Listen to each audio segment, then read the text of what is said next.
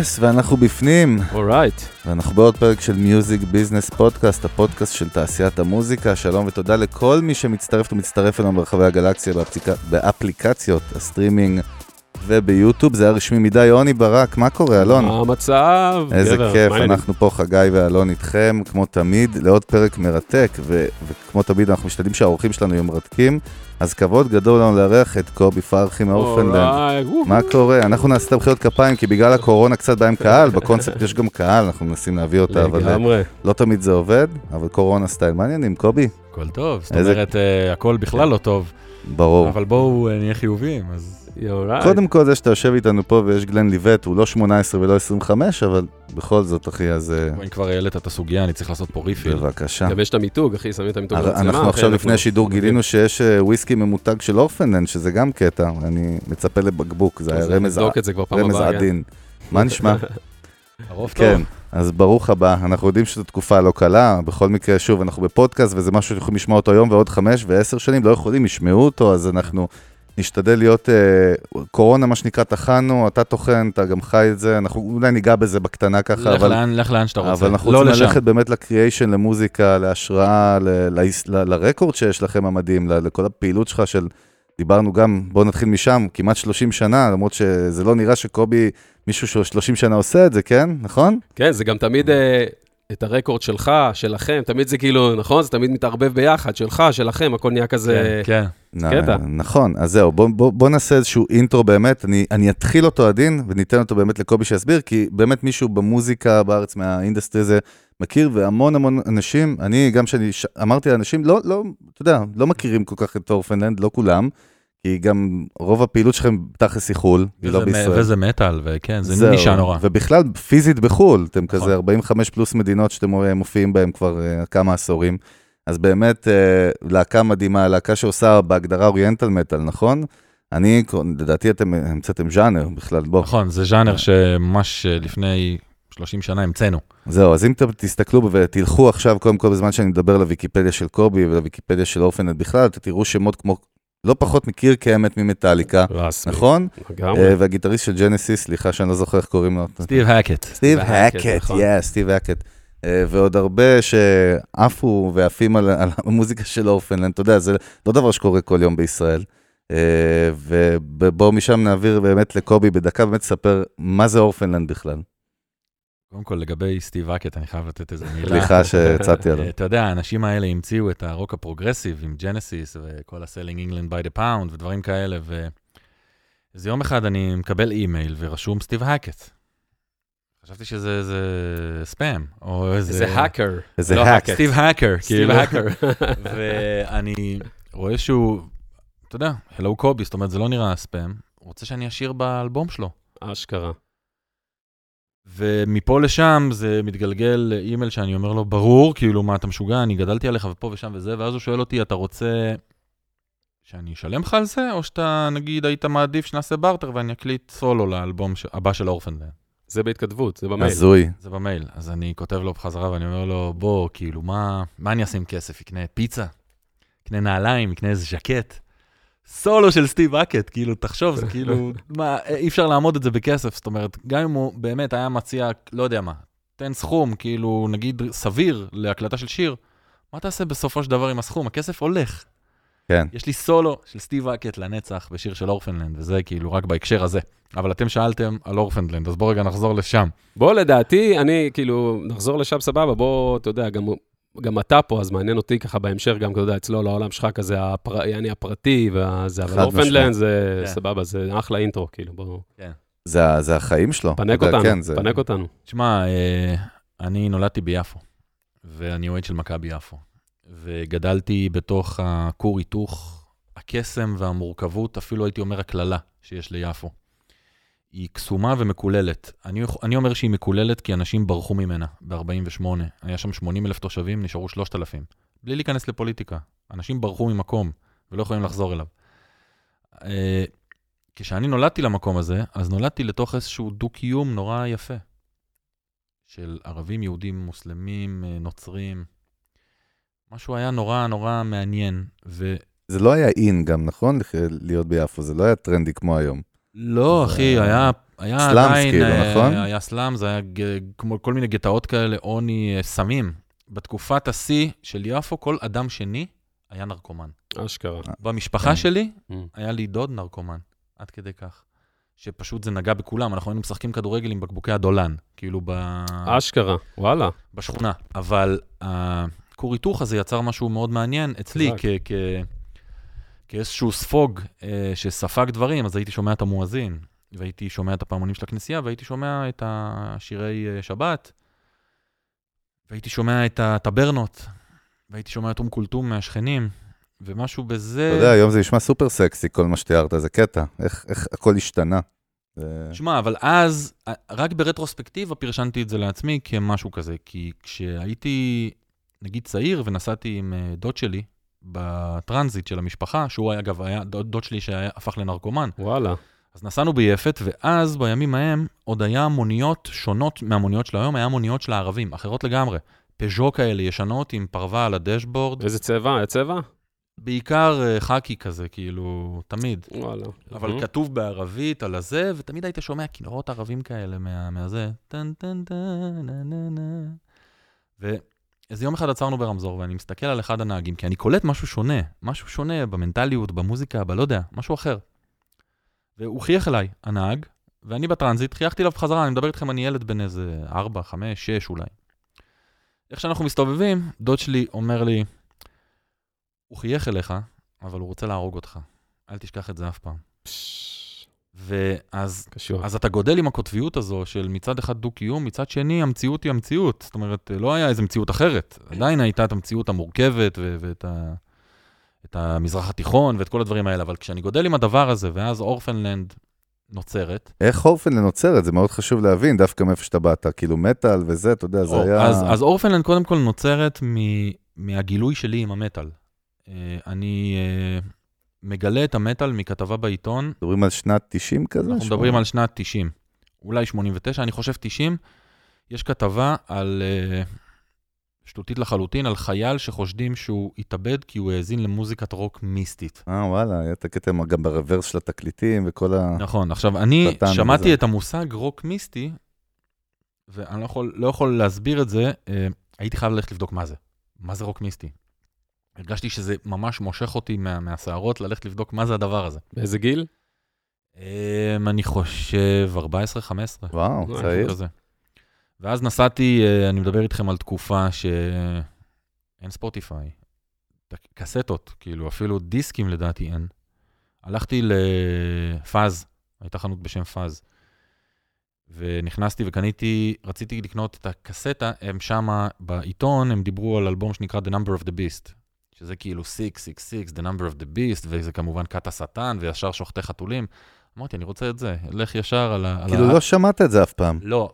עד לאותו רגע, עד לאותו רגע הייתי שומע את הפסקול של Dirty Dancing, מייקל ג'קסון, כאילו פופ, פופ אייטיז. כאילו משך אותך לאופל שם, כל טיפש הסיפור. מוד I just can get enough היה הכי חמור שנגיד אה, הייתי שומע, או אה, משהו כזה. אז כאילו זה היה כזה מרד, כזה היה עשוי ללכת למקום כזה אפל, לנסות למתוח גבולות, זה היה פשוט, כזה. זה פשוט קרה לי, זה קרה לי, אין לי איך להגדיר את זה מאשר זה משך אותי אל השערות, אל האוטובוס, נסעתי, קרה עם א'. עם א'. קרה, called me. ק- called עם me. עין. לא קרה עם ה'. זה קרה. גם או- קרה. עם אחרי עין. זה שהאזנתי לזה, זה קרה אותי גם עם עין. אז זה ה' עין וא'. כן, זה כל ה... כל האהבי, אלה שלא מבינים בזה. כל. בדיוק. אז אה, לא היה לו את הקסטה הזו, אבל קניתי את הקסטה 7 Son of 7 Son, שהוא עד היום האלבום שאני אקח איתי, נגיד, לאי בודד. הוא עד היום, כנראה גם בגלל עניין של timing is everything, אז התזמון שמצאתי את זה, הוא כנראה, הוא האלבום הכי מושלם שנוצר אי פעם. האלבום היחיד גם שאורפלנד עשתה לו פעם הופעה שלמה שעשינו מחווה לאלבום הזה, וניגענו את כל האלבום. וואלה. ברגע שחזרתי הביתה והקשבתי לקסטה הזו, אני ממש עברתי אה, חוויה מיסטית רוחנית ששינתה אותי למי שאני עד עצם היום הזה. זאת אומרת, עיצבה. עיצבה והפכה אותי פשוט במונחים רוח, רוחניים, כאילו זה היה ממש הערה, וממש אה, גיליתי שמה, אצל כת השטן, או איך שלא תקרא לזה, שמה גיליתי את אלוהים. שמה גיליתי את עצמי, מי אני, מה אני רוצה לעשות. ומהר מאוד מצאתי את עצמי בפינגווין, מצאתי את עצמי בליקוויד, והחלטתי ממש מהר שאני גם רוצה שתהיה לי להקה. הייתה סצנה בארץ? מה היה בארץ בתקופה ההיא שקשור לז'אנר אז, הזה? היה אז את uh, סיילם, והיה את אמקסס, והיה קצת להקות uh, מירושלים, אה, חיפה, היה להקה בירושלים שקראו לה אינקרניישן, אה, היה להקה עתיקה שקראו לה לויטיקוס, גם כן מירושלים. יש כבוד לירושלים. בואנה, זה... זה ירושלמי, זה הוא עף, אתה אומר ירושלים הוא עף. יש, יש כבוד. לא סנגור של העיר, אחי, אני חייב למה? להסתייג. באהבה. לא סנגור, מה לעשות, אני חתכתי אני- כמה עשית לי מהר הפוך על ככל הפוך שיכולתי. היום. כן, לא סנגור של העיר. אני, תשמע, זה בס- 30 שנה אחורה פה מדברים. אני בספר הגנוז שלי קורא ליפו שלוחה ירושלמית בצד הדרומי של תל אביב. אז. כאילו, אתה יודע, יפו היא יותר ירושלים מתל אביב. זה, זה עניין אה. פוליטי. זה עניין פוליטי שהפכו את יפו להיות חלק מתל אביב. אבל ב vibe, היא, אתה יודע, שער ירושלים יש ביפו, שער יפו יש נכון. בירושלים. אהלן, אהלן. שתיהן קיימות מ- מלפני, איפה תל אביב בכלל, ואיפה, אתה יודע, משהו. אה, אז איפה היינו? אני תקע, אני נתקעתי ב... אני נעצרתי, אחי, המוח שלי נעצר שאמרת אז, אתה יודע, עם הדוד הזה שהסיע אותך, נזרק, נזרק אחורה דווקא, לא קדימה, שימו לב איזה טכניקה מעניינת, הולך אחורה. טכניקה. לא, אבל אני זוכר שהדוד שלך אמר לך, אתה יודע, על ההוא שחייך אליך, הוא אמר לך, זה מחייך אליך, אבל הוא גם רוצה להרוג אותך. אני חושב, איך אפשר, איזה שריטה אפשר לקבל מחריטה מתפיסת מציאות כזאת, יענו, אחי, של... אחי, אני לא מאמין לאף אחד. לא, זה לא ייצב לך את הנפש, את הנפש אני אגיד לך אחי, איזה- בקטע אני הזה? אגיד לך איזה ועם שריטה. זה לקחת קדימה? אני אגיד לך איזה שריטה. אתה מבין מה אני אומר? אה, אני, אני ממשיך וגודל ביפו, וגם בדו-קיום מסוים. זאת אומרת, אני עדיין משחק כדורגל עם ערבים, ו- ומוסלמים, ונוצרים, ואני רואה את התהלוכה ב Christmas של, אה, אתה יודע, לא, נוצרים גם היום חלק משמעותי ביפו. חד משמעית, והם קהילה מאוד uh, משכילה וגם עמידה, ויש להם תהלוכה כל שנה ב Christmas ביפו, כולם הולכים לתהלוכה, וכאילו יש את הכנסיות, ו... אז אני גודל בתוך ה... ו- וסבתא שלי בזמנו uh, הייתה תופרת, היה לנו בית חרושת לטקסטיל, והיו 40 תופרות. עכשיו, התופרות יהודיות, מוסלמיות ונוצריות. ואני גם זוכר, לצד החוויה עם הבן דוד, שמה שהוא אמר לי, אני גם זוכר שהן תמיד היו מתפוצצות מצחוק. הם היו בהוואי מטורף. 30 שנה אחרי שהמפעל נסגר, ישבתי יום אחד אצל סבתא שלי לארוחת צהריים, והיא פתאום מקבלת טלפון מאחת התופרות שהיו שם בשם יוסרה. בדיוק לפני פסח, היא התקשרה לברך אותה חג שמח. אז אמרתי לה, סבתא, עד עכשיו יוסרה מתקשרת אלייך, ואת... היא אומרת לי, אנחנו לא שוכחות את הימים האלה שהיינו יושבות ביחד ותופרות, והשיחות שהיה לנו, ואתה אתה יודע, יושבות ותופרות, זה... כן. מדברות, זה זה כאילו... כמו בצבא, בסוף שאתה ביחד בטירונות וזה, נכון. זה לא מעניין איזה עדה אתה, איזה דת אתה, איזה... בדיוק, זה- כולם נהיים אותו אותו כן. דבר. זה לא יראה לך את הנפש, כאילו, ברמה של לסמוך על אנשים? לא עכשיו רגע. דתות, עזוב דתות. עכשיו רגע, וכאלה. אני, אני עוד מוביל לאנשהו. אני עוד מוביל לאנשהו ב- בהקשר של השאלה שלך.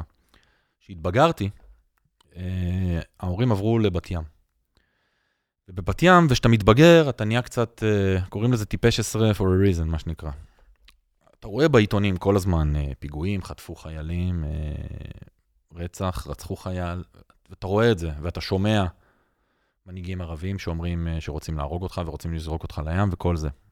ושמה הדבר הזה חוזר אליי. עד כדי כך שכשגרתי בבת ים, היה איזשהו מקרה שרצחו ילדה שחיכתה לאוטובוס לבית ספר, בשם אלנה ראפ, זיכרונה לברכה, Mm. רצחו אותה כשהיא המתינה לאוטובוס. ואנחנו הלכנו להלוויה, אני והחברים שלי, לא הכרנו אותה, אבל זה כאילו, זה. כאילו היה בעיר שלנו, זה כאילו, והיא ילדה, ותחשוב, מה היא, חפה מפשע, אתה יודע. ואני זוכר שאחרי ההלוויה, רצינו לחפש ערבים ולתת להם, לחפש כן. ערבים ולתת להם מכות. Mm. ובגלל שלא מצאנו, מצאנו בתחנת דלק ערבי אחד, והוא ממש, ה- הבעל הבית של התחנת דלק פשוט סגר את הדלת ובלע את המפתח. אה, באתם אשכרה אני- בחמולה עליהם. וואי, כן, איזה קטע. כאילו, אתה יודע, לא היה לנו אומץ כנראה ללכת עד ליפו, גיבורים גדולים, אבל... כן. אה, אבל אה, איכשהו כן רצינו לעשות את זה, וזה נורא טיפש כמובן, בגלל שלא מצאנו אף אחד, ובגלל שההוא סגר את הבחור בתחנת דלק, פשוט הלכתי, קניתי ספרי, אני. יש לי, שתבינו רק, אני קיבלתי עם הלהקה שלושה פרסים לשלום. יש, יש, אה, כן, תכף יש, ניכנס על האימפקט שלכם בעולם הערבי, אבל אנחנו לא נכנסנו petition, לשם. יש petition לתת לנו נובל, אבל שתבינו שאני, הבן אדם הזה שמספר לכם, או שקיבל את הפרסים, כן. קנה ספריי, והלך ועשה גרפיטי של מוות לערבים, ושל, אה, אז היה את עמי פופר. ישוחרר עמי פופר, עשיתי, עשיתי. גרפיטי. אשכרה. וזה חוזר אחורה אל הנסיעה עם דוד שלי. משהו שם שם בי את הספק של האם מה נכון? מה נכון, מה נכון, ו- וגם שני הסיפורים נכונים, שניהם נכונים. יש שנאה, ויש דו-קיום, יש... אה, כן, אנחנו קוראים לזה אפור, אין פה באמת שחור נכון. ולבן. מי שחי בישראל יודע מה זה גריי, מאוד חזק. בניגוד לאלה שמסתכלים עלינו תמיד מחו"ל, אתה יודע. נכון, נכון. אז- אה, חזק, רוני, כן, מרגש. חזק. מה, אז אפשר, בואו נתקדם למוזיקה קצת, באנו למוזיקה. יאללה, יאללה. אז ה Orphaned Land, מה קורה פה? איך, איך יוצרים להקה שהמציאה fucking ז'אנר, ומי שלא יודע, אה, מופיעה והופיעה מעל 45 מדינות בעולם, והקטע הכי מטריף, ואם אתה יודע, אם כבר באיזשהו חיבור מאוד מעניין לשאלה של אלון ולחיבור שלך, דרך אגב, אפרופו storytelling, אתה יודע, אהבת אותי, אתה צריך לעשות, אה, איך קוראים לאבא של אה, אלפי, אה, יוסי. למה הכנסת אותי, התמונות, המונית, ראיתי אותו עם השפם והבטן, הכל. אני, כותב ספר שהוא גנוז, אני לא, לא מוציא אותו, אבל אנשים שקראו דברים שכתבתי, אמרו לי, אחי, הייתי איתך שם. אז זהו, בול, אני מאשר. איזה כיף, אז תודה. באמת, סטורי טיילר. הדבר הכי חזק ועוצמתי, אנחנו ננסה לגעת בכמה שיותר נקודות, זה באמת העניין שאיפה אורפנלנד בעצם התפוצצה והיא שם דבר? בעולם הערבי. שזה אפרופו, אתה יודע, מאוד, אתה אומר, מיסטיקה, יש פה איזה קטע הזוי איתך עם הקטע הזה. אז בוא תכניס אותנו קצת, באמת, ספר לנו איך נהייתם, אה, מה, מה קורה שם במדינות ערב שפתאום אורפנלנד הצליחה שם, ובארץ פחות פשוט מכירים את הדבר הזה. תראה, קודם כל זה מתחיל מהבחירה של הסגנון של הלהקה. כמו שאמרת שייסדנו את האוריינטל מטאל, אז כשהוצאנו את האלבום הראשון שלנו, מטאל הרי זה תמיד גולגולות. זהו, ו- אתה יודע, אם אתה כבר זה, אני מקדים לך, חשוב שמי שלא יודע מה זה, בוא, בוא, בוא תגדיר לו מה זה, הז'אנר. אז מטאל זה כמובן אה, מוזיקה די קיצונית, עם גיטרות distortion, תופים מהירים, אה, growl ים, שזה, אתה יודע, משהו, שירה נורא קיצונית, וזה זה גם מה שנורא אהבתי במטאל, שהוא לא מתפשר, הוא לא מנסה להיות radio friendly, הוא לא מנסה להיות אה, חברותי על אף אחד, הוא פשוט בועט לך בפנים, או שאתה אוהב את זה, או שאתה בורח בצעקות. אז אורפנלנד בתוך הדבר הזה המציאה סגנון. לקחנו את הדבר הזה, ופתאום שמנו בתוך זה קנון, אוד. איך, אה, איך מגיעים לנקודה כזאת, אתה יודע, זה בכלל לא היה בראש של אף אחד. אז בהתחלה שהקמנו את הלהקה רצינו סתם להיות דף מטאל רגיל, ואז מהר מאוד שאלנו את עצמנו מה יצא לנו מלהיות להקה שמחקה אה, את, השוודים או את האמריקאים, הרי הם עושים את זה גם ככה יותר טוב מאיתנו. אנחנו חיים במקום מאוד מעניין, למה שלא ניצוק לתוך המקום הזה את הדברים, את הבעיות, את המציאות, את, ה, את הכור היתוך, המקום הזה הוא מקום מאוד מיוחד במינו לטוב ולרע. זה היה חשיבה מודעת? כן. לא, לא, לא. לא, לא הייתי יכול אולי להגיד את זה או להציג את זה בצורה כמו שאני אציג כן. את זה היום, ברטרוספקטיבה, אבל בהחלט היא הייתה מודעת, כי מיד לאחר מכן שינינו, בהתחלה היינו רזורקשן, אחר כך שינינו את השם לאורפנדלנד. ניסינו למצוא משהו שמשקף את המקום. מה המשמעות של השם, דרך אגב, הייתה? ארץ יתומה. לא, אז אני מבין את הפירוש, אבל למה? פרפרזה להולילנד ופרומיסט-לנד, שבעצם אוקיי. יש מלחמות וקונפליקטים, ובעצם זה יותר Orphaned Land. זה היה המלנכוליה של הנעורים שלנו מאז. ומהר מאוד הבאנו את זה לידי ביטוי בכל דבר. החלטנו שאנחנו פשוט נעשה משהו מקורי. אז תחשבו שבאלבום הראשון שלנו, שיצא לפני 26 שנה, שהקליט לנו אותו תמיר מוסקט מה Balkan Beat Box, במרתף שהיה לו אז, כבר אז לקחנו גיטרות distortion תופים ושמנו פתאום קנון. ושמנו פתאום אוד. מה שנקרא unacceptable בז'אנר. חד משמעית. ומה עוד עשינו? תחשבו אותי ואת יוסי, יוסי סאסי, הגיטריסט אה, המיתולוגי של הלהקה, עם חולצות של Slayer ו Iron Maiden, יושבים בתוך בית כנסת עם זקנים, אסליים טריפוליטאים, שאוכלים כזה פול, אתה יודע, ואוד וזה, ושרים כמו, כאילו אתה במדינות ערב. זה כאילו כל אחד מהם נראה כמו פריד אל-אטרש. יושבים שם עם החולצות והשיער הארוך, ככה, אבל מקליטים אותם. וואלה. ואז שמים את ההקלטה הזו באלבום של מטאל. זאת אומרת, החשיבה הייתה כל כך הרפתקנית ועם תעוזה, ו... אני. קורא לזה חדשנית, לא עוני? לז- כן, לזמנו? זה מאוד, זה איך fucking הקלטתם? חדשנות. איך הקלטתם פיזית את זה? זהו. אז כשהקלטנו את זה עם טייפ, עם קסטה, עם קסטה. ואז הבאנו את הקסטה לאולפן והמרנו אותה לטווינץ', כאילו ככה זה. היה. כשאתה שומע את האלבום היום, הוא קשה לשמיעה, כי זה ילדים, אפילו לא הקלטנו אותו עם קליק.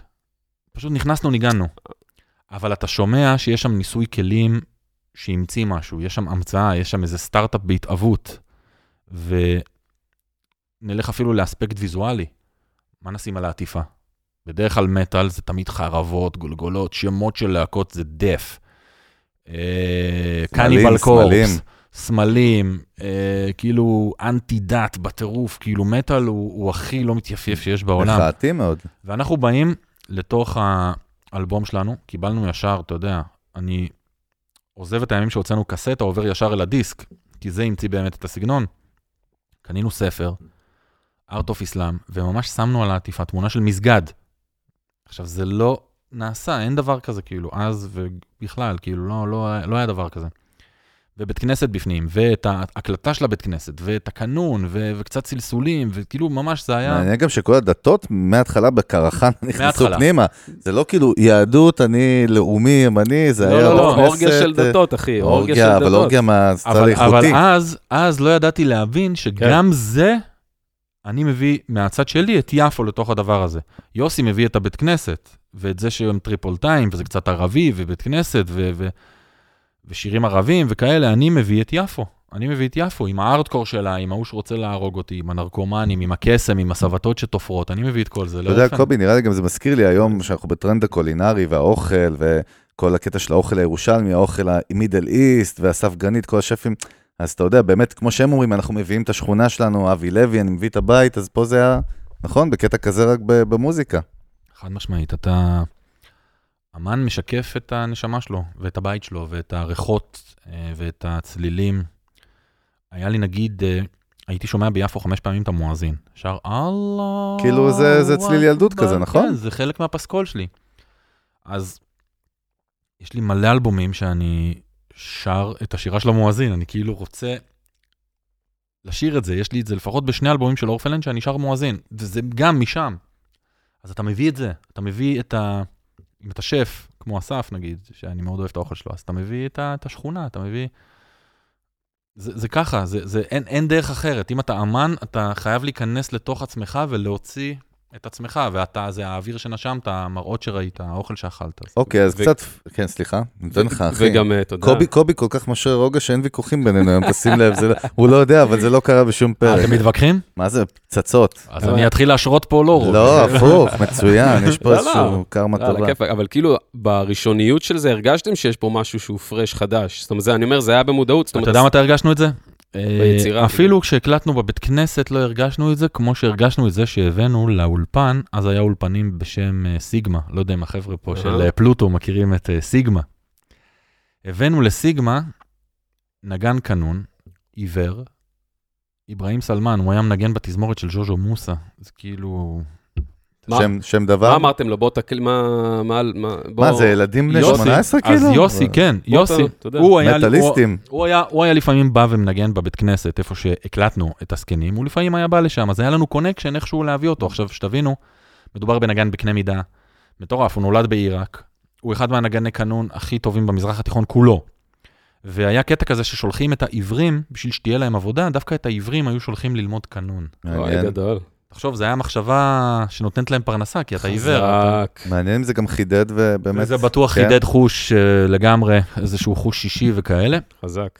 כשישבנו באולפן והוא הקליט את הקנון, אני זוכר שאני הרגשתי שאני ממציא משהו, ואני חושב מחוץ לקופסה, לא פועל לפי פרדיגמה, ממש, אתה יודע, סטארט-אפ.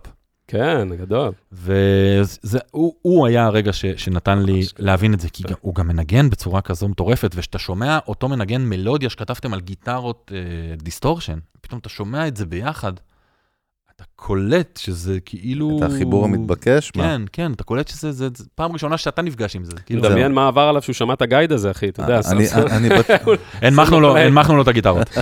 כן, לאפס. איזה. גייד הוא מקבל, אחי, וואו. אז, אז באמת דווקא בהמשך לשאלה של אלון, מעניין אותי דווקא נקודת ההתממשקות הראשונה עם הקהל. כשאתה מדבר איתי על, באמת, אנחנו מדברים על שנה, חשוב להבין, כל מי שומע אותנו שבערך נולד, הרבה מהמאזינים שלנו חבר'ה צעירים, שאתה יודע, שנולדו בשנים האלה, אה, זה, זה עידן מאוד שונה. אה, ובייחוד שעושים, אתה יודע, יש קטע כזה בחדשנות שמאוד קשה לחדש היום להמציא גלגל. משפרים גלגל, עושים גלגל קצת יותר טוב, עם תפוקה יותר טובה. אבל פה באמת הייתה לכם הזדמנות להמציא איזשהו משהו. אה, איפה הייתה הנקודה עם הקהל, מעניינת אותי דווקא הראשונה. כאילו, יאללה, יש הרכב, מה בכלל, אתה יודע, איך מהווים את זה ואיפה מופיעים, ומה מה הקהל מגיב, אה, אה, או איך הקהל מגיב פעם ראשונה שזה, אתה יודע, שעשיתם את זה. קודם כל, אז לפני הדיסק בכלל הקלטנו קלטת. הקלטנו קלטת גם אצל תמיר מוסקת, והוצאנו, הדפסנו אלף קסטות, ואתה יודע, הד- הדפסנו עטיפות בדפוס, והיינו יושבים, אני ואורי הבסיס, מכניסים לתוך הפלסטיק. מקפל, מקפלים ומכניסים, תשמע, זה קסם שכאילו, אין, כן, אין דברים כן. כאלה, והיינו עושים פוסטרים. עם- רטרו. היה פעם משהו שנקרא לטרסט. אז כאילו אתה שם אות, אתה קונה אותיות מארטה, ואתה שם, ואז אתה עושה ככה, מה, הפונט כאילו? הפונט עובר ל... ככה היינו עושים פוסטרים פעם. Mm. לא יאומן. קיצור, הכל התחיל מהקלטת, ואת הקלטת הוצאנו באופן עצמאי, שמנו באוזן השלישית, הייתה חנות בדיזינגוף סנטר בשם תומר, שמנו בתומר. ואין אינטרנט, אין פייסבוק, אין כלום. ואין mainstream media, ודאי לא, אתם לא מעניינים. אותם. אין כלום, אבל ויש איכשהו. אבל איכשהו מטאליסטים יודעים מה קורה.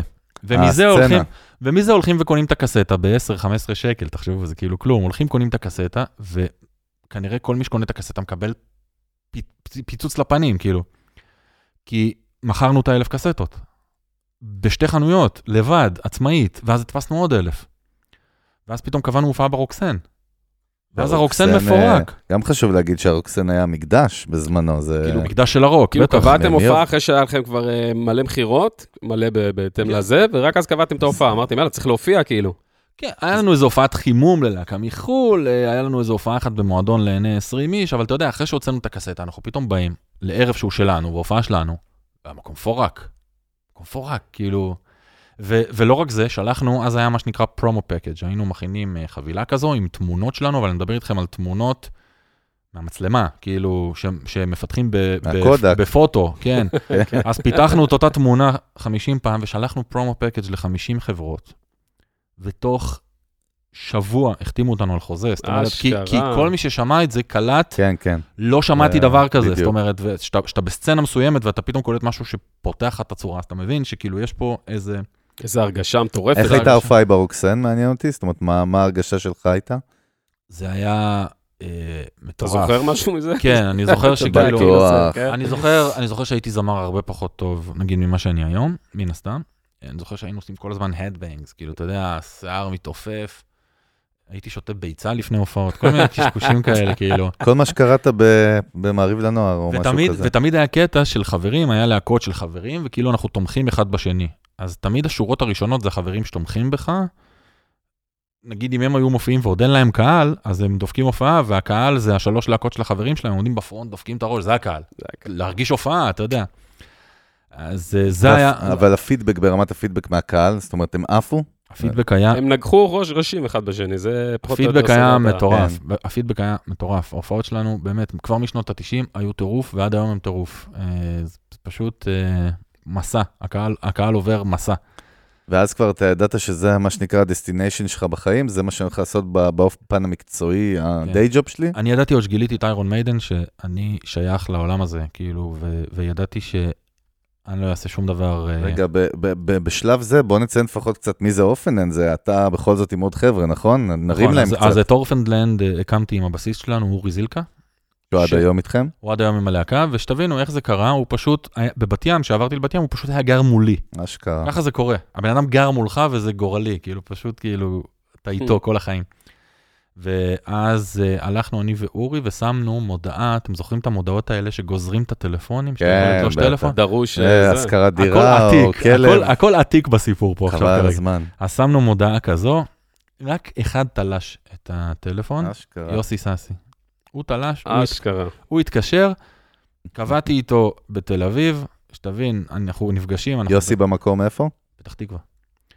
אנחנו נפגשים, אנחנו כאילו, שתבין, נערים, מתביישים כזה, אפילו אני פוגש אותו, אה, מה העניינים, נעים מאוד, יושבים כזה באוטובוס, לא מדברים יותר מדי, כאילו, אתה יודע, נורא כזה מתביישים, אבל ישר קלטנו שמדובר בעילוי. אה, יוסי אחרי זה הביא את מתי סבטיצקי, שהוא למד איתו בבית ספר, באחד העם בפתח תקווה, הוא הביא את מתי.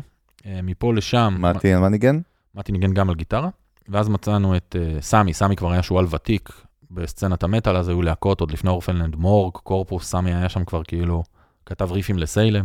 הבאנו אותו בתור מתופף, וזה היה ההרכב הראשון של הלהקה. Uh, עם השנים ההרכב השתנה. עם יוסי ומתי היינו 20 ו-22 שנה, שזה בקטנה. המון שנים. הוא הפודקאסט. הזה. כן. בדיוק. אתה מבין, הוא זורק את זה, היינו רק 20 שנה כזה, זה חתיכת זמן. חתיכת זמן, כאילו, כן. ואז uh, מתי עזב, התמסר יותר לחיי משפחה. Uh, אחרי שנתיים גם יוסי עזב, התמסר יותר לקריירת סולו. יוסי המדהים, שהוא גם אה, הייטקיסט, איכשהו נכון, משלב הייטקיסט. שתי עולמות שהם לא סטנדרט. הייטקיסט שמכר את הפרארי, או איך כן. הוא לא קורא לזה. הם, הם שניהם גיטריסטים באמת בחסד. אה, יוסי הוא, עילוי, ומתי הוא, בכלל. ומתי הוא כותב הריפים האהוב עליי. אני הייתי יודע לזהות את הטביעת אצבע של כל אחד, למה הוא כתב את זה ככה. ממש. אה, וכשהם עזבו את הלהקה, אז הצטרפו ללהקה חן בלבוס על הגיטרה ועידן אמסלם, שהם גם כן שניים מאוד מוכשרים, ומביאים ככה, אתה יודע, לפעמים דם חדש זה דווקא דבר טוב בלהקה. אז הם הביאו דם חדש מאוד מאוד אה, חשוב, ולימדתי אותם תקופה מאוד ארוכה על הרוח של הלהקה ולמה, איך לחשוב, והמון מעריצים ששומעים היום את אורפנלנד אומרים, זה אורפנלנד. הכל בסדר. כי היה חשש כזה ששם פתאום פרש, משהו חדש, ולתפוס כן, כיוון כזה. תשמע, יש גם תמיד מעריצים שיש להם יותר זיקה לאלבומים הישנים, או בדרך, או... שהסאונד יישאר אותו דבר, אתה, הכל. כן, כן, יש לנו, אה, יש לנו מעריצים שבאלבום שהכי הצליח, הם אומרים שדווקא שם התמסחרנו, ויש מעריצים של האלבום הזה שאומרים שדווקא באלבום הזה התמסחרנו. אבל uh, הרבה פעמים uh, uh, קהל לא יודע, וזה בסדר, להבין שהוא גדל על האלבום הזה, והמשמעות שלו עבורו היא... היא מאוד מסוימת, זהו. מאוד, היא מאוד מסוימת, זה- והיום זה אתה... יש אבולוציה. נכון, כן. יש אבולוציה, וגם שוב, אה, תראו, לפני כמה זמן רשמתי פוסט על סהרה, האלבום שאמרתי לכם עם המסגד, ושהקלטנו שם את הבית כנסת והכל, אז רשמתי פוסט. ואז רשמתי בפוסט, האלבום הזה הוא מהפכני, יצא בדיוק ויניל, אז עשיתי פוסט, כאילו יצא ויניל ל-25 שנה, עשיתי פוסט מיוחד. ואז רשמתי, בפייסבוק. תראו, כן, בפייסבוק, רשמתי, תראו, האלבום הזה הוא מהפכני. אה, הוא המציא סגנון, אבל אם להגיד את האמת, אנחנו מנגנים שם חרא. אני שר שם חרא, אנחנו מנגנים חרא, אבל האלבום הזה המציא סגנון, לא לוקח לו את זה. אבל היום, לעומת היכולות שלנו היום, אנחנו מנגנים שם חרא. מעריצים של הלהקה כמעט הרגו אותי בפוסט הזה. איך אתה מדבר? לא מעניין אותי שאתה סולן, דבר יפה על האלבום. כאילו. גדול. אה, אתה מבין, זה בואנה, מרתק. בואנה, תן אה, רספקט, תן רספקט לאורפנלד, איך אתה... אני? לא, אני אומר, כאילו, אמרו לו, כאילו, תן כבוד. ללהקה. אני תקשיב, אמרו לי, בואנה, כואב- לי, שאתה. מדבר ככה על לא, זה. אני דווקא אה, מה שאני מאתר מזה, שזה מרתק, שהבייס של המעריצים, יש לו הסתכלות כל כך, כאילו אתה שייך לי, אתם שייכים לי, כל אחד, אתה יודע, הוא חלק נכון, מאורפנלנד. אורפנלנד, בנקודה, כי אני מניח שזה פוגש אנשים כמו כולנו עם מוזיקה ברגעים מאוד אינטימיים בחיים, מאוד עוצמתיים, שאל נכון. תיקח לי אותם, מה שנקרא. נכון, עכשיו הוא, אתה יודע, הוצאנו אלבום לפני שנתיים. תשמע, שם אנחנו כבר נוגעים בשלמות. הסאונד, הכתיבה, כן, הפקה. הכל כאילו כבר ב- ב- השירה שלי. הכל... כשאתה חושב על זה, אחי, זה- שאתה כן. מציג את זה ככה, זה כן, חזק. כי, כי, זה כי, אתה. כי אתה קולט שזה כבר נושק לשלמות, אבל אתה קולט שעדיין בא בן אדם ואומר לך, אני אוהב את זה שזה לא נושק לשלמות. זהו, תשמע, מה זה נושק גם לשלמות? אתה יודע, הדור זה אולי האלבום הראשון שלהם, זה מי אמר שזה לא נושק לשלמות? זאת אומרת, נכון, זה עניין של אישי. הגדרה. ההשלמות לא, שלו, ואז, כתב, ואז כתב אה, אה, והגדיל חבר מאוד טוב בשם ישי שוורץ, אה, שהוא גם כן מטאליסט ידוע, והוא כתב, תקשיב, מה זה סאונד או הפקה או דברים כאלה? יש אמת. יש אמת, יש אלבומים שהם קלאסיקות, מרוק עד לכל זה, הם לאו דווקא אלבומים עם הסאונד הכי טוב, זאת אומרת, אה, אתה יודע. הם דווקא אלבומים עם הסאונד לא נכון, הכי טוב. אבל יש מלא אמת. אז הוא אמר לי, יש פה מלא אמת, נקודה. סתום את הפה וזהו, כאילו, אמרתי לו, אתה יודע מה? אשכרה. פשוט אני כלפי עצמי שיפוטי, כאילו, אז זהו, כן? עכשיו ברמה, מה שנקרא, אינפורמטיבית סלאש ערכית, בוא תכניס פה קצת סיפור, איפה אורפנלנד פתאום מתפוצצת ומתחילה להופיע בחו"ל. אה, אה, אתה יודע, בישראל, שוב, אולי היום זה קצת יותר אקספטבל, באתי לשחק אותה באנגלית, מקובל, אבל אה, אתה יודע, בייחוד בניינטי, סוף הניינטי, זה להקה ישראלית שהיא בחו"ל, זה היה כאילו וואו. זה, אני זוכר את זה בתור ילד, אתה יודע, וואו, מה זה? אפילו סתם הופיעו באיזה פסטיבל בגרמניה, באיזה כפר. נכון. אז איפה היה ה-peak הזה שפתאום התחלתם לגלות שאתם, זה ה-destination שלכם? אוקיי, אז טיפה אני אתחיל לפני זה. כן. הוצאנו את סהרה, שנתיים אחריו הוצאנו איזה שנה אנחנו מדברים? 94. נהייתי כמו אלון עכשיו, כן, הדבקת מאוד, אותי. תן לנו, תן לנו את המיקום, אחי. הוא הדביק את 1900 עצמי. 1994 ציר הזמן. הוצאנו את סהרה, רגע, הייתי בן 11, אוקיי. 11, ואז שהיית בן 13 בבר מצווה הוצאנו את אל או. נורא עלילה. ואז היה לנו את המשבר האלבום השני. זה משבר ידוע בעולם המוזיקה. מה זה המשבר הזה? זה משבר שאחרי האלבום השני, פתאום, תחשוב, באלבום השני אנחנו בני אה, 20, כבר אנחנו באלבום שני. אז יש משבר, אתה יודע, רובנו שבלהקה בכלל לא או עשו צבא, אני עשיתי כן. אה, אפילו חלקי, לא, לא השלמתי את השירות, עשיתי חלקי, השאר בכלל לא, לא התגייסו. זהו, כי יש בדרך כלל, שאתה יודע, 18-21 זה בכלל הצבא, אז... אה, נכון, אז, אז השאר בכלל אה, לא התגייסו. אוקיי. אני התגייסתי עד שקיבלתי את חוזה ההקלטות, וביקשתי לאחד שתי חופשות רגילה מהקצין חימוש שלי, והוא פשוט זרק אותי מהמשרד כמעט במכות. וואלה. אבל אני ידעתי כבר שזה ייעוד בחיים שלי ושאני לא הולך לוותר על זה. ולא הבנתי למה כדורגלנים ממש נהיים שקימיסטים, ואני הייתי איזה חימושניק ש... מה שאתה אומר גם מקובל היום במוזיקה, דרך אגב. כן, אז, אז. אז אפשר להגיד שבלית ברירה, ו, ובאמת מכורח הנסיבות, אני בסוף יצאתי מהצבא, אבל Mhm. אני באמת ניסיתי עוד איכשהו לעשות את השירות. אחרי האלבום השני, שיצא שהיית בן 13, חשוב לציין. מאוד.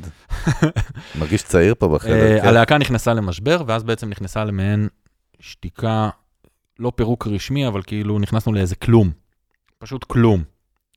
אחד, יוסי התחיל בקריירת ההייטק הידועה שלו, אה, מתי נסע להודו, אני פתחתי עסק להפצה של מטאל וטראנס. לא, דיברנו, היה לך לייבל, זה לייבל, מה זה נכון. העסק? אתה אומר עסק, זה לא בסטה, היה לך פתחתי label, label. קובי. נכון, פתחתי לייבל, בגיל 20 ו... אה, לייבל כן. שהיה גם מאוד מצליח, אתה יודע, דיברנו קצת עליו, נכון. MDMA. נכון.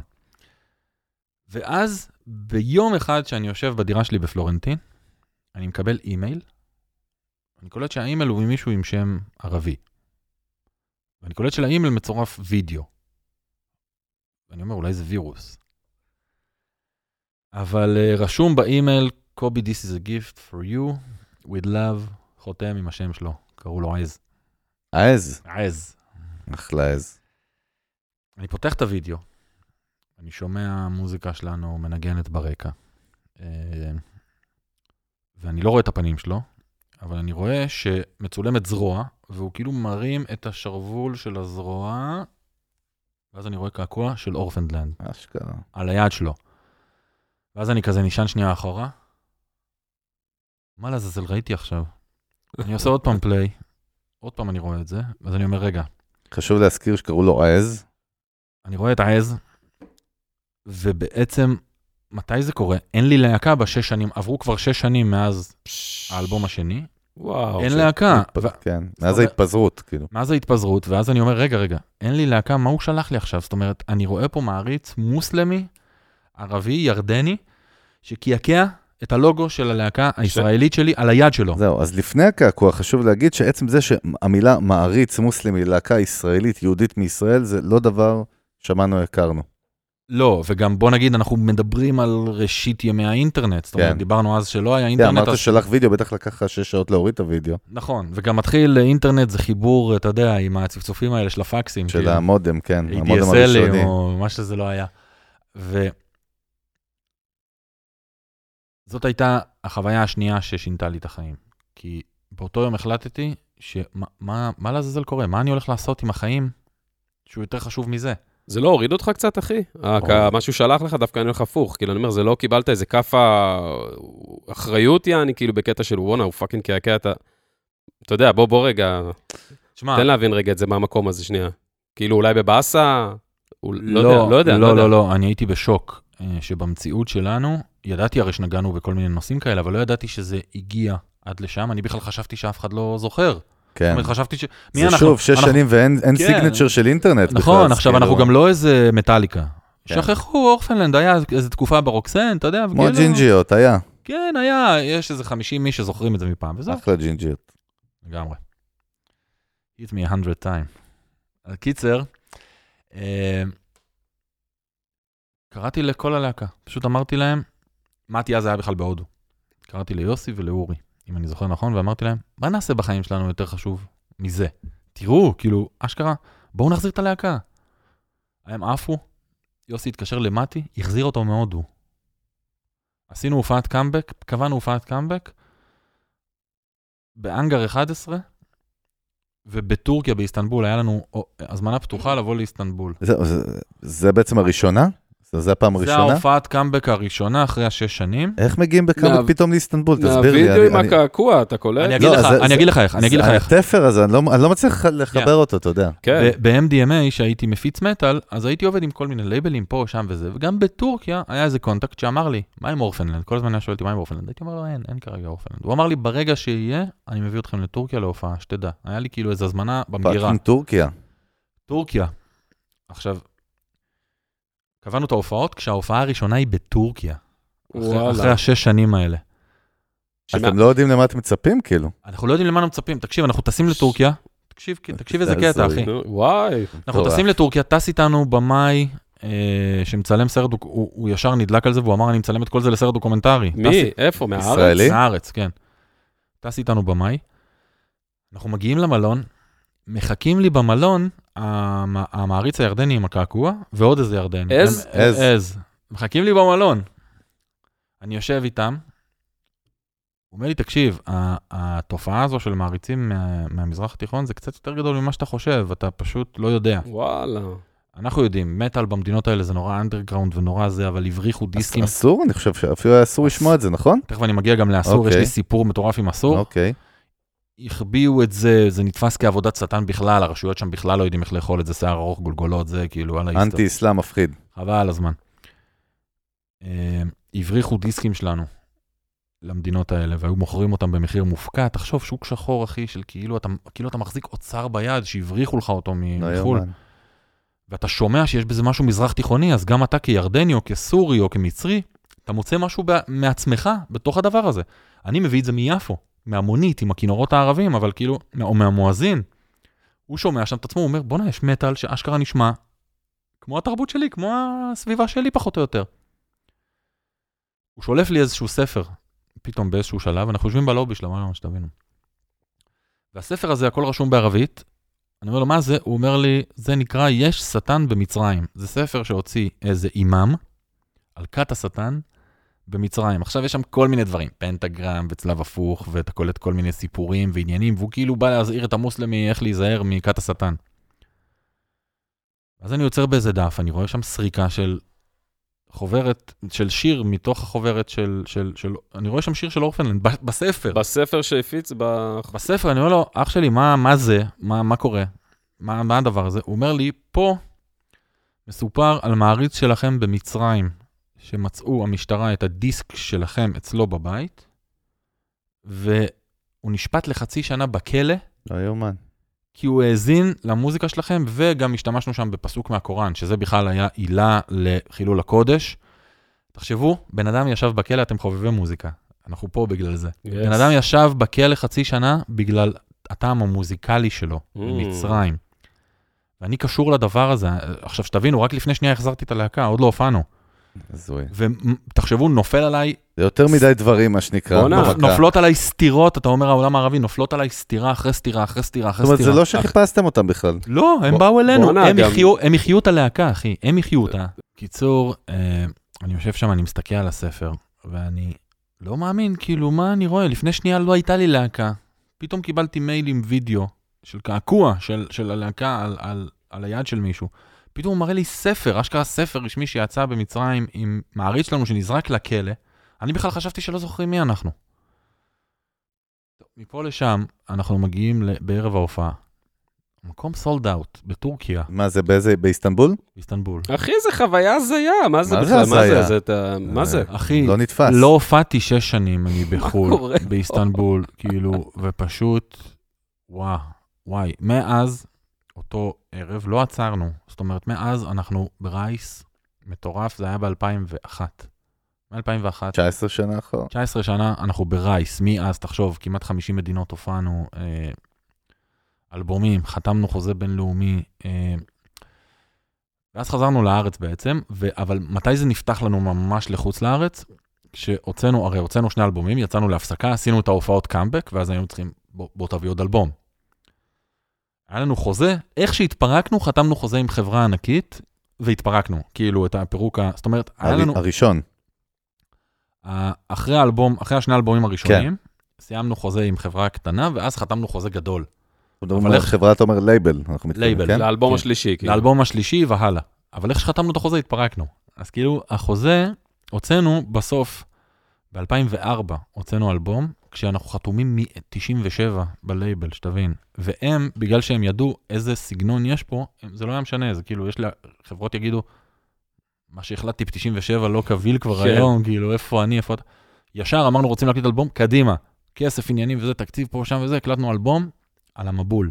על סיפור Mm. המבול, אלבום קונספט, שזה עד היום האלבום הכי מצליח שלנו, אגב. וואלה. איך קוראים לאלבום? מבול. יצאתי קרטון. ו- אבל- אבל תגיד, אבל בכל ה... כאילו, בכל התקופה הזאת, שאתם כאילו עם ההרכבים, וזה בעצם, זה היה הפוקוס היחידי של כולם? כולם היו into it, full power, איך זה עובד? איך- איך- איך איך מנהלים חיים כאילו בצורה כזאת? חזרתם מה-tour הזה בטורקיה, אתם אומרים עכשיו מקימים את הזה, כאילו איך... לא יודע, מה עושים? תשמע, יש עבודות, אתה יודע, יוסי בכלל התחתן, יש לו ילדה אז, הבת הראשונה, הבכורה שלו. ואיכשהו מג'נגלים את זה. החלטנו שהלהקה חוזרת, אז ברגע שהחלטנו, זה זה, זה ואתה יודע, ואתה מקבל ישר את האהבה מהקהל, חזרנו לארץ אחרי ההופעה, הופענו באנגר 11, וואו, היה שם איזה 1,500 איש. מה, ברמת. ה-base של המטאליסטים בארץ? בארץ, כאילו, חיכ- חיכו, כאן- לא הבנו, לקחנו את האנגר 11, קבענו עם חברה, עשינו הכל DIY כזה, אתה יודע, כן. קבענו עם אה, חברת סאונד, הוצאנו כרטיסים, שמנו בכל מיני מקומות, חנויות קעקועים וזה. קנו 1,500 כרטיס, כאילו, אתה... לא מובן מאליו בישראל. לא, לא, זה בז'אנר. כאילו... זה פשוט אבל כנראה חיכה שם שהדבר הזה יקרה. זה אין לי דרך אחרת אוקיי, להגיד. ו- ואיך פתאום זה נהיה system שהוא business? הרי בסופו של דבר, בוא, אתה היום כבר נכון. veteran, איך אומרים באנגלית, אתה יודע, כן. שועל קרבות ותיק, כן. ואתה יודע שזה business בסופו של דבר, וזה החיים שלך, וזה כמו שאמרנו, ה day job שלך. איך מנהלים את הדבר הזה כ business? איך לומדים booking או, או לייבלים, או לא יודע, אז תכניס תשמע, קצת. אני, אני נורא אה, למדתי תמיד לנהל את זה גם בעצמי, זאת אומרת, אני עד היום מנהל את העניינים של הלהקה. אתה ה-CEO, מה שנקרא? כן, אתה... כן. אוקיי. אני מאציל סמכויות, אבל אני בעיקר מתווה מדיניות, יודע לאן ללכת, מה לעשות, איך לעשות, עם מי לדבר ולמה ללכת, ויוזם דברים, ו... אתה יודע, הופענו בפסטיבל הפסנתר נגיד לפני כמה שנים. זה כאילו אני כותב לפסטיבל הפסנתר, מראה להם, ומסביר מה, להם למה קטע. כדאי להם... אה, תשמע, לה- זה קטע, אחי. זה קטע. זה ממש שמה? קטע. מה הקטע? שאשכרה הוא עושה את זה ישירות, שזה אתה עושה את זה, אחי, זה וואו. כן.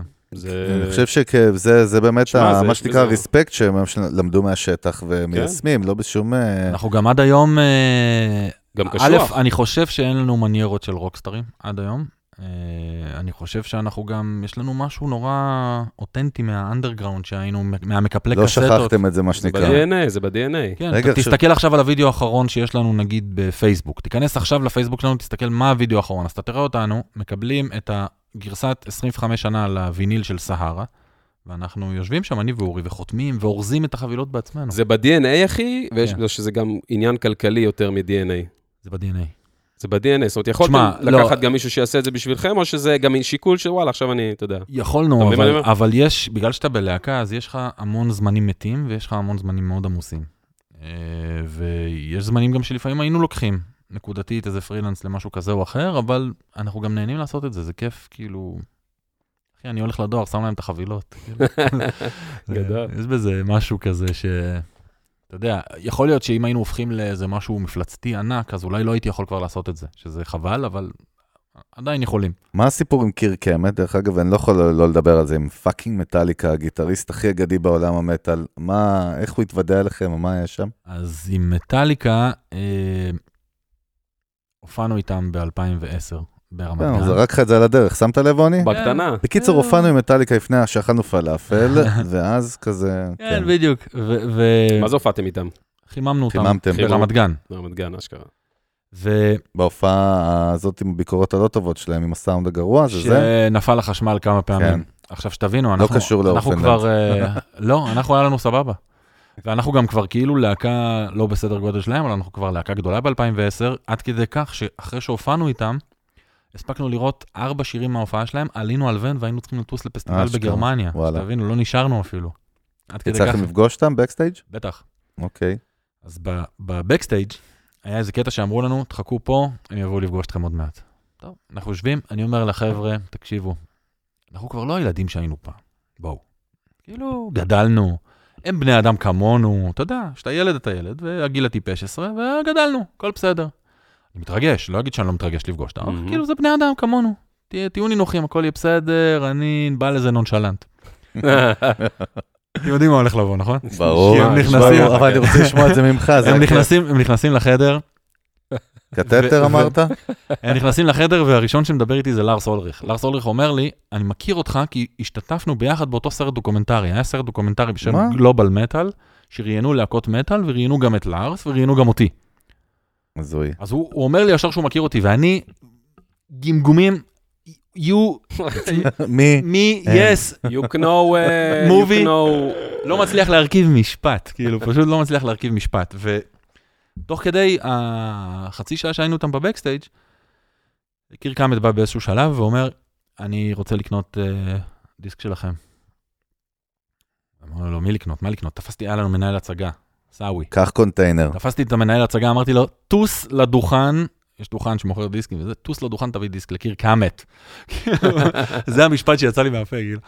הוא טס, הביא לו את הדיסק, ויש קטע יפה כזה של ג'נטלמנים שהם גומלים לך בצורה מאוד ג'נטלמנית אחר כך, כאילו, אתה יודע, נתנו לו את הדיסק ושכחנו מזה, ואז חודש אחר כך, במגזין Metal Hammer, יש פינה. רגע, למי שלא יודע, כי הרבה מהמאזינים לא מהאינדסטרי, מה זה Metal Hammer? מה זה המגזין הזה? Metal Hammer זה המגזין הכי גדול. זה ה ynet של המטאל, בקיצור, זה נו? המגזין הכי גדול של המטאל, כמו הרולינג סטונס של ה- כן, של ה... של הרוק, נגיד. כן. ואז יש שם פינה, The Last CD I Bought. הוא כאילו מספר על Mm. דיסק שהוא קנה, והוא עושה עליו review. לא יאומן. הוא מדבר על הדיסק Mm. עצמו. ואנחנו פתאום מקבלים את זה, ואנחנו קולטים קירק האמט כתב על Orphaned Land. עכשיו, הוא באמת רצה לקנות את הדיסק, אנחנו לא נתנו לו.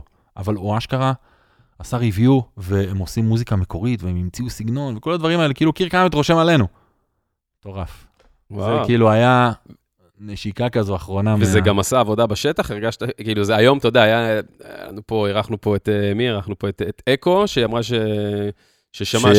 ה- שבילי איילי שמע, המליצה על איזה שיר, אה, בילי איילי, על שיר שהיא זה, וזה הקפיץ לה, פתאום. היה השמעות בסטרימים, פתאום בעשרות אלפים, אז היה לה. אז אבל לא היה... אימפקט, כן. כן. אז לא יכולת באמת לראות, כאילו, השפעה, של- נכון? זה קטע. אין לי מושג. זה לא קטע, יודע. זה היה, אבל איזה חוויה פסיכית, וואו. אבל אני חושב ברמת המורל, ברמת ה-state of mind, כמו שאתה אוהב. לקרוא לזה, זה... ברור מה זה זה, אחי. זה- אה, אה, קובי, אני דווקא רוצה. כן לשאול אותך, אתה יודע, אנחנו בינתיים מדברים על זה, הכל נשמע מאוד הוליסטי ודובוני אכפת לי, אבל מה שאנחנו כן יודעים כולנו, יש פה הרבה אסלינג ועבודה מאוד מאוד מאוד קשה. מאוד Mhm. קשה, זה עבודה, זה fucking עבודה, וודאי שאם אתה כזה מצליח ו Orphaned Land כזאת מצליחה, זה אומר שהיא עבדה פי ארבע מבחינתי קשה יותר מכל ה competition שלה. אז תכניס אותנו שם קצת לאתגרים או לדברים, אתה יודע, גם פחות משמחים, כן? בוא תכניס בטח. ל shit קצת. בוודאי, בוודאי. אה, להקה זה, זו המערכת יחסים אחת המורכבות שיש בעולם. לראיה, פול מקארטני רב עד היום עם יוקו אונו, גילמור, אה, אחרי רוטרס, אחרי מותו, כן. דיפ פרפל, וזה לא נגמר. זה מערכות יחסים מאוד מורכבות, אגואים. מה אנשים לא מבינים על המערכת יחסים הזאת? דבר אחד, זה נראה הכי מגניב, כאילו כל היום... דבר אה, אחד לא מבינים על להקות, זה שהרבה פעמים שאנחנו בדרכים, אז אנחנו תקועים אחד בתוך השני, 24-7, חודש. עכשיו בואו קחו אותנו, איזה כיף לנו פה. זהו, זה- אתה יודע, tour-. זה נשמע מאוד סקסי, כן? זה, זה נשמע מאוד סקסי, אבל לא כל הנוצץ זהב הוא כן. קלאסי. אז אנחנו פה, סליחה, עצרתי אותך, איזה כיף לנו פה. איזה כיף לנו פה, עכשיו בואו ניכנס ביחד לחודש לאוטובוס. איזה חודש, שעתיים איתו אני שובר אותו. אין כן, סיכוי, וה- והוא אותי. ועזוב, ברור, עזוב, אבל כן? אתה, ויש דברים שאתה עוד לא, שעות, יש דברים שאתה עוד לא מכיר. יש דברים שאתה עוד לא יודע. כן. אתה פתאום תקלוט על הבוקר, אתה פתאום תקלוט אה, שעה מסוימת, לא לדבר איתו, אתה פתאום תקלוט כאילו, וואי, יש בו משהו אחד שיכול לטמטם אותי. אז זה- זה מערכת- מערכת של זוגיות, מה שאתה מתאר פה. כן, ויש, זה מביא איתו פיצוצים, וזה מביא איתו מריבות. אין חבר להקה שלא רבתי. לא בהקשר של המוזיקה הישיר, לפי מה שאתה אומר בכלל. בהקשר של לגור ביחד, שאין לך אוקיי. space ושאתה צריך לחלוק מרחב עם בן אדם, שיש לו תפיסה אחרת אה, לגביך, לגבי פינוי צלחת, או לגבי, אה, לא יודע מה. הדברים הקטנים, אתה כן, אומר. כאילו, בטח, חד משמעית. אז uh, זה מביא איתו המון, לפעמים, הדרכים מביאים איתם המון אתגרים. אתה תחשוב שאתה גם חי בדרכים, אתה לא ב comfort zone שלך, אתה גר באוטובוס. אתה אוכל אוכל שנותנים לך בקייטרינג במועדון. אתה משתמש במקלחת ושירותים של מועדון, אתה זורק את עצמך כמו איזה חתול רחוב ג'יפסי על כל מיני מקומות, זה לכשעצמו מאוד קשה. ואתה חולק את זה עם עוד אנשים, את המרחב. אז זה דבר מאוד מאוד מורכב, מאוד מורכב. מטאליקה רבים אחד עם השני, אין להקה שלא הגיעה לחיכוכים כאלה, כי זה, זו, זה, זה אנושי, זו האנושות. ברור. אלא אם כן כל אחד טס ב private jet שלו ובסוויטה שלו, אתה יודע. שמע, אבל זה, קרה. אבל זה קרה, אתה יודע, בביוגרפיה של uh, קית' ריצ'רדס מהרולינג סטונס, כן. הוא רושם ש-20 שנה הוא לא נכנס ל backstage של מיק ג'אגר. וואלה. כבר כל אחד יש לו backstage משל כן, עצמו, אבל כן. הוא בכלל לא נכנס אליו ל backstage, הם באים לעבודה, זה תאגיד, מהמם. זה נהיה, פעם זה היה להקה, היום זה תאגיד.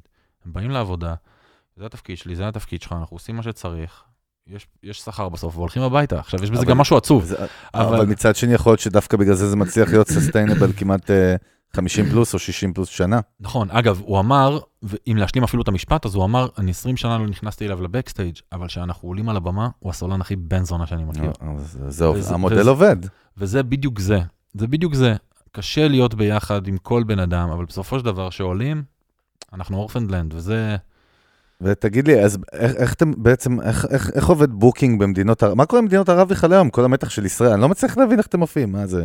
טהרן, לא, הסדרה, מה אני- קורה פה? אנחנו טכנית... ואיך לא עשיתם לטהרן את הפסקול? אפרופו זה עכשיו פתאום סתם עולה לי מחשבה הזויה. לא יודע, לא, פנ... לא פנו. לא... עונה שתיים, אני כבר דורש, קובי צריך לעשות Orphaned Land, כן.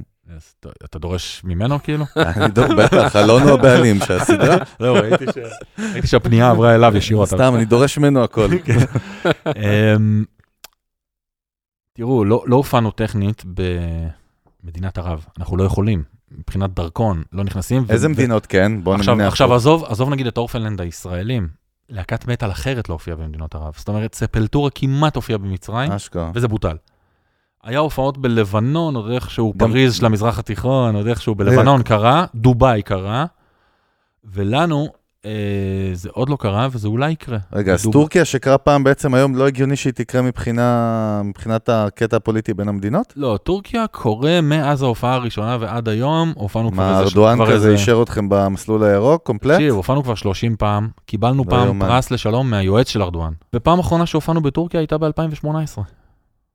הרבה זה- אחרי ארדואן. כן, וואלה. אחרי מרמרה, הופענו חצי שנה אחרי מרמרה וקיבלנו פרס לשלום, בלי שאמרנו או גינינו משהו במרמרה, בלי קשר, פשוט כן, כן. יודעים לזקק את זה שאנחנו אומנם ישראלים, אבל... ובעצם לפי מה שאתה אומר, אני מבין שבעצם בכל הפסטיבלים בחו"ל מגיעים כל החבר'ה ממדינות ערב, פשוט באים לראות אתכם שם, נכון? זאת אומרת באירופה או כן, ב... נגיד ב-2018, שהופענו שם בפעם האחרונה, זה היה וידאו שנהפך למאוד ויראלי פה בארץ. מהמם. אמרתי ל- למתן, למתופף שלנו, אגב, לא סיפרתי, סליחה, אני רוצה להתנצל בפני תרים. מתן, אה, בהרכב, אחרי שהגיטריסטים עזבו, עידן וחן הצטרפו, גם את אה, עמדת המתופף תפס מתן שמואלי. סורי, מתן. אה, אמרתי למתן בבקסטייג', לפני שאנחנו מגיעים לשיר בראדר, אני רוצה לדבר כמה מילים, קח את הטלפון שלך, פתח מצלמה. ככה אמרתי לו. הוא פותח את המצלמה, אני בא למצלמה שלו, ואני אומר לו בדיבור כזה של הערס, רוצה לתערב שיש פה מעריצים מסוריה? אז הוא אומר לי, נו בוא נתערב. אז אני מתחיל דווקא עם מעריצים מתוניסיה, כי שמעתי שיש טוניסאים, אז אני אומר, anyone here from Tunisia? אז אתה קולט איזה שניים מרימים שם את היד. anyone from Syria? פתאום 300 איש, וואו. אחד סורי צועק, we love you. סורים, אחי. כן. והם יש גם- יודעים שאתם מישראל, אין פה משחק. מה? יש גם, יש גם בגלל המלחמת אזרחים המצערת של סוריה, אז יש גם המון פליטים ב- כן. בטורקיה, אז כאילו נוצר מצב שבדרך כלל זה היה אלה שיש להם את היכולת הכלכלית לבוא לראות את ההופעה, באים. פה נוצר וואלה. מצב שפליטים כבר, כאילו, איכשהו האירוניה היא שנהרס להם הבית ומתגשם להם חלום לראות אותנו, שזה פסיכי. בפני עצמו, אני אומר, what else? לבנון, what else? עיראק, כאילו, זה וידאו אגב, אני אשלח לכם אותו. נראה לי אני ראיתי את זה, אני חושב שראיתי את זה. אה, אם אתה תאשר, אפילו נראה לי בקטע הזה אולי בפודקאסט, נכניס רגע את הוידאו הזה, זה יהיה. מעניין. אז אני אשלח לך אותו בוואטסאפ ותשימו אותו, בטח, איזה שאלה. אה, וכן, אתה קולט שהאנשים האלה מגיעים, עכשיו זה, זה לא רק שם, אירופה מוצפת פליטים, וגם אלה שסתם היגרו, אז כל הזמן, יש צוק איתן, אנחנו מגיעים לפריז, אמא שלי אומרת לי, אל תיסע, עשה לי טוב, אל תיסע. אני חוזר מפריז רק עם מתנות. נותנים לי כאפיה, נותנים לי שרשרת חרוזים, נותנים לי כאילו... לא, בוא, בוא תכניס אותנו באמת ככה, אנחנו עוד מעט נתחיל אה, לגלוש לסיום, למרות שכיף לנו, אבל יש לנו איזשהו פריים. למה נראה לך, ואפילו לא דיברנו על זה בעצם, למה fucking מדינות ערב, אנשים מוסלמים, שבדרך כלל ישראל וישראלים ויהודים לא מצטיירים כדבר הכי נחמד, אלא the opposite, למה הם כל כך עפים על ה Orphaned Land? אני חושב שכמה סיבות. סיבה ראשונה, אני חושב שלמוזיקה יש את הקסם להיכנס לך ללב לפני שאתה חושב. אם הייתי צריך לקחת שני אויבים ולנסות לייצר ביניהם דיאלוג, הייתי מנסה למצוא איזה להקה שניהם אוהבים, ומתחיל משם. מתחיל. מ- מתחיל ממכנה אני משותף. חושב שהממשלה צריכה להתחיל לאמץ קצת מה שקובי אומר. אני חד משמעית יודע יותר טוב. מהממשלה מה לעשות כן. בהקשר הזה, אני לא, אין לי בעיה להתנסה בנושא הזה.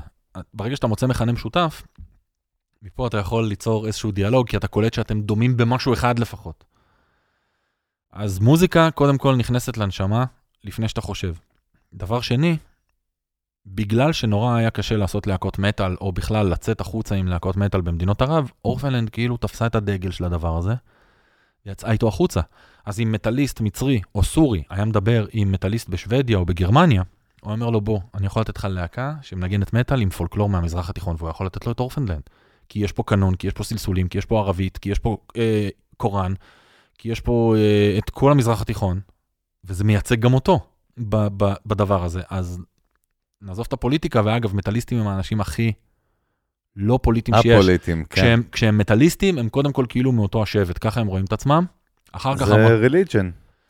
זה ריליג'ן. זה של... איך, איך, אבל תסביר לי שנייה, איך כאילו, אתה יודע, עם כל הטירוף הזה שפי, איך כאילו, אתה יודע, אופן לא, לא, לא הופכים להיות נגיד פנטרה, אתה מבין מה אני אומר? מה, מה, מה ההבדל בין, אתה יודע, בין אה, פנטרה, אתה יודע, בלהקה שנהיית כאילו, מתפוצצת לה ללייב, כי אני שומע שאתה יודע, כי אתם עפים, ברור, אבל אני אומר, יש פה חומר גלם, אתה יודע, של אנשים עם, עם אתה יודע, שזה משהו מיוחד, אחי, יש פה passion, יש קהל, יש הכל.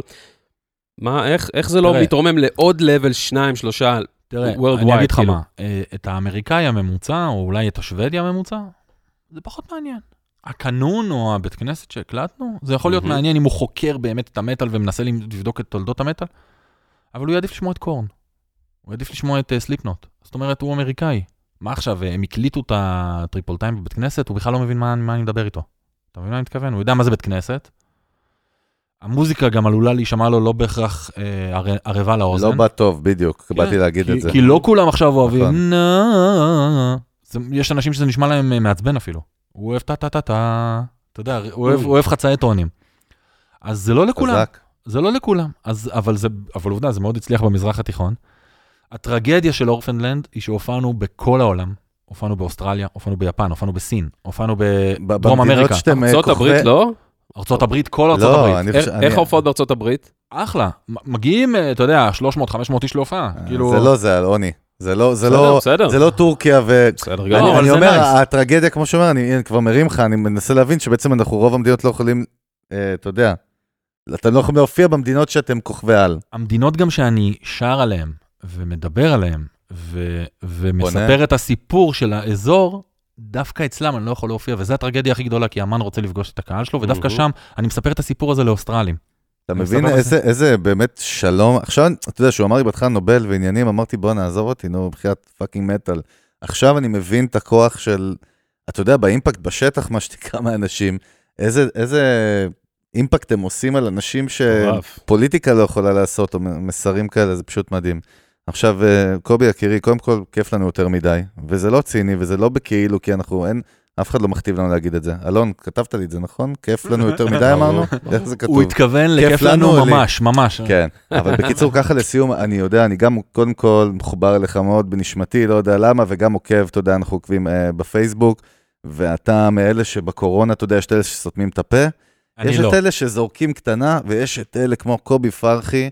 שכל יום, מה שנקרא, כמו משרד קופי רייטינג, בוקר, צהריים, ערב, עולים פוסטים. מדויקים על הכאב לב הכואב שלו, אז אני כן רוצה לתת לך באמת דקה, אה, שבוא תדבר על זה, אה, וברמה של איך אתה רואה את הדברים, אתה יודע, דרך אגב, אנחנו, תדע לך, אלון ואני, ואני אומר משהו שאני יודע שאתה תבין מה אני אומר, אנחנו נגד התבכיינות כהתבכיינות, אנחנו בעד, יאללה, בוא, אין בעיה, זה המציאות, בוא נתמודד איתה as is, אבל הכאב שלך הוא כל כך נגע בי ברמת הפוסטים וגם באלון, ואני חושב שאנחנו רוצים לשמוע אותך דקה על הסיפור. תשמעו, יש אה, מיליון מובטלים כרגע במדינה, והאנשים האלה, בין אם יש להם בר או מסעדה, או עבודה, או ילדים, פתאום נחרב להם הדבר הזה, עם אי-ודאות למתי זה חוזר. זאת אומרת, כל אחד יכול להיערך לשלושה חודשים רעים, חצי שנה רעה, אתה יודע מה? שנה רעה. כן. אבל אני יודע שאחרי זה זה חוזר, אני אעשה לי ביזנס, התכוונן. אני אתכוונן איך אני מחזיר את זה. אנשים פה נהרסו להם החיים, כשמנגד הם לפתע מתעוררים למציאות מטורפת שהם מנוהלים על ידי אנשים מאוד מנותקים. מנותקים מבכלל הבנה למה עובר עליהם. כי כשאתה רואה את צחי הנגבי אומר חרטא, או כשאתה אין מה רואה... לאכול, כן, למי שלא או כשאתה זוכר. רואה, או כשאתה רואה אה, אותם אומרים לך להיות בסגר ולא לפגוש את המשפחה שלך בפסח, והם פוגשים ועוד מעלים תמונות של זה, אז אתה מבין שמשהו פה קצת נורא לא בסדר. ומדובר פה בחיים של אנשים.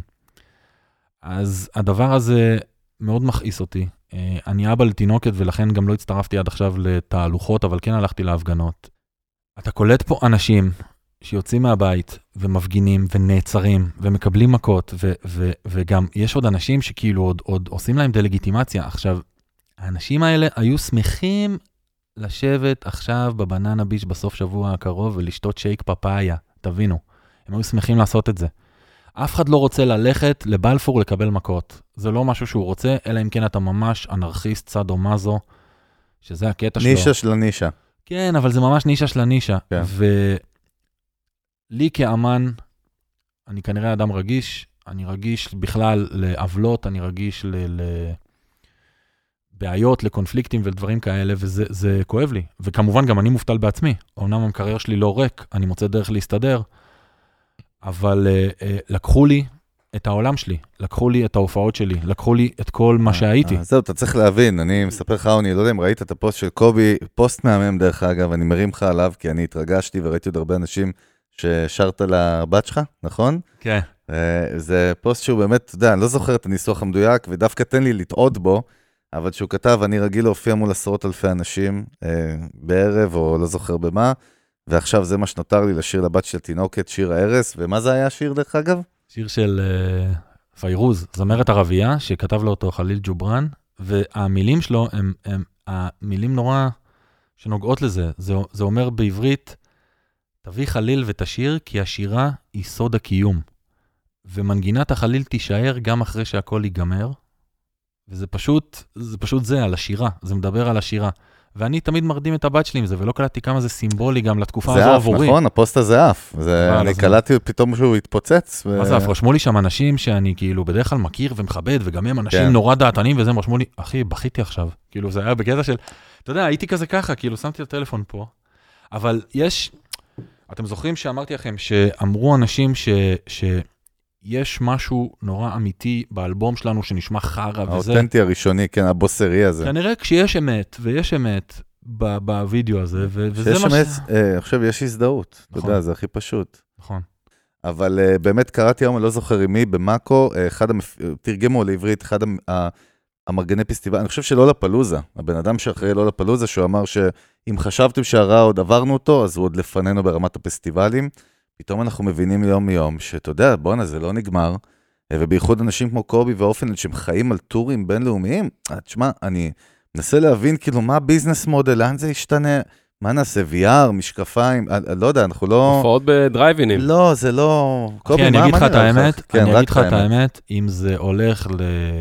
וזה שוב, Worldwide, אני מזכיר, זה לא קשור אלינו, פוליטיקה ימין-שמאל, זה... זה משהו הולך ש- להופעות דרייבין, הופעות זום, הופעות מום, כל הדברים האלה. זה לא אני לא מצליח למצוא את עצמי בתוך הדבר הזה, וזה טרגי, כי כי כן. אני- אני בן 45, מה אני אעשה? אבל עכשיו להופיע שלום לכל הצופים בזום, אני רוצה... לא בראש שלך בכלל, כלום? אני לא מצליח להתח... תשמע, יכול להיות שיעבור זמן ואני- וזה, זה- אני אלמד אה, להבין את זה, להסתגל. או להכיל את זה, אבל כן. כרגע אני לא מצליח להבין את זה. מה התחושה שלך כקובי פרחי, האינטואיציה, מה הולך לקרות איתנו בשנים הקרובות? מה, מה זה, עד כדי כך אתה חושב שזה ישנה את העולם? מעניין אותי. אגב, רגע, הכל... כן, זה הופך. אותנו למנוכרים, כן, זה מנקר אותנו, וזה, ברגע שאומרים לילדים בגן לשמור מרחק אחד מהשני, זה משהו שמעצב את האופי שלהם, ואני חושב שזה זה הולך לשנות אותנו לרעה, לדעתי, אבל אני כבר בן 45, אני מתחיל להיות מריר, אז לא יודע, יכול להיות... עזוב, אתה נראה בן 26, שחרר אותך, כולך בהתחלת הדרך. אגב, לדעתי, כן. הם יכולים לעוף ב- בדיגיטל בטוויץ' נגיד. אנחנו ניקח? אל תדאג, אנחנו נחתים אותם ללייבל שלנו אחרי הפרק. טוב, עוני. אה, שמע, למעריצים, למעריצים, אתה מבין? אה, זה איזושהי טעימה, אחי, ב- ב- לא- אתה יודע, לאו דווקא ב live, בפייסבוק live וכאלה, ויש זה כאילו נשמע כל מיני קיצ'י להגיד. אבל עוד לא נגענו, לא גירדנו עם קובי את פני השטח של מה שאפשר לדבר איתו. אה, אבל באמת, אה, אז קודם כל, אנחנו רוצים אה, להודות לקובי פרחי. yes. המקסים. תודה. אז. בוא נמחא לו כפיים, אני ואתה, אינקל ושי, וכל החבר'ה. לחיים, תודה רבה. אחי, לחייך. yes. רוני, איפה הוויסקי שלך? איזה קרטון אתה? אני אארגן לך לאחר כך. וקודם כל, ובואו נזכיר מה שלא אמרנו בתחילת הפרק, ונגיד בסוף, שכל הפודקאסט הנפלא הזה הוא בשיתוף עם אולפני פלוטו המקסימים, ובחסות של אולפני פלוטו, הפסיליטי הכי מדהים בישראל, חד משמעית, אנחנו כבר, אין עוררין על זה, המפלגה הגדולה בישראל של אולפני הסאונד, עם 41 מנדטים. אה, למה, זה יפה, לא שי? זה יציאה כזאת, אה, אתה יודע, שיווקית מעניינת. אבל באמת, פלוטו המדהימים, שזה באמת בית של אלון ושלי לפודקאסט החדשני הזה, שזה הפודקאסט של תעשיית המוזיקה, המקום שפה מדברים באמת בחופשיות על הכל ו inside out. קובי, תרים משהו לפלוטו רגע, אתה פה, אתה בדרך כלל, אתם לא יודעים, אבל אתה מקליט בכלל בחו"ל את כל האלבומים. אני, אה, בגלל, שאני מקליט בחו"ל, אני מתבייש להגיד שזו הפעם הראשונה שלי בפלוטו. לא משנה. פגשתי את גדי בעבר אצל... גדי אה, הבעלים, גדי אה, פיינגולד. אצל חבר משותף, אה, הרב מוטי גל. אה, וואו, איזה מקום, כאילו הייתי הרגע ב control. עשינו לקובי טור אה, VIP קטנצ'יק וואו, וואו, כזה. וואו, זה, זה בהחלט אה, רמה מאוד מאוד מאוד גבוהה. באמת, אה, כיף לדעת שיש פה מקום כזה. אני אידיוט שלא הייתי פה עד היום, זה מה שאני רואה. וגם עכשיו אנחנו כבר אומרים לפרקים הבאים, אז אם בא לכם, אה, ואתם שומעים אותנו אי שם מקריית שמונה ועד אילת, או בירדן עם קעקוע של אורפנד לנד פה, ובא לכם אה, להגיע, להתארח כאורחים, אה, לא אורחים, סליחה, אנחנו לא מראיינים אתכם, כקהל. כקהל, בטח, כקהל, בטח. אז אתם מוזמנים לכתוב לנו באתר של... באתר שלנו, שנקרא musicbusiness.co.il באנגלית, וגם חשוב אה, לציין שאתם יכולים לשמוע אותנו, להאזין לנו במלא פלטפורמות, בספוטיפיי. באפל מיוזיק, ב Stitcher, ב Google Podcast. הפרק עם קובי גם יעלה ביוטיוב כמובן בווידאו, ואם לא... ברור, יעלה לערוץ, היוטיוב שלנו, שנקרא גם Music Business בעברית, גם בכל הפלטפורמות זה גם בעברית, בסדר? ודברו. איתנו שם, תשלחו לנו הודעה, סבבה? חמוד בסדר, בסדר. ברור. ואנחנו רוצים להודות לגדי פיינגולד ולשי דיין ולגד... גל, עוד פעם אמרתי גד. גל. תהרוג אותי. גל main המקסים. ולכל הצוות הטכני והמקצועי והקריאיטיבי של פלוטו. אז אנחנו באמת רוצים להודות לכל מי שהאזין לנו, אני חושב שהיה פרק מדהים, באמת, לא אש. פחות. אני מרים לפרק הזה. קובי פרחי יקירי, תודה רבה שהקדשת. מזמנך. מקווים שאנשים. יקבלו ערך ונתראה בקרוב, יאללה, תנו בראש. יאללה, בלאגן. נופיע בירדן וטורקיה, ביי. סלמת. ביי.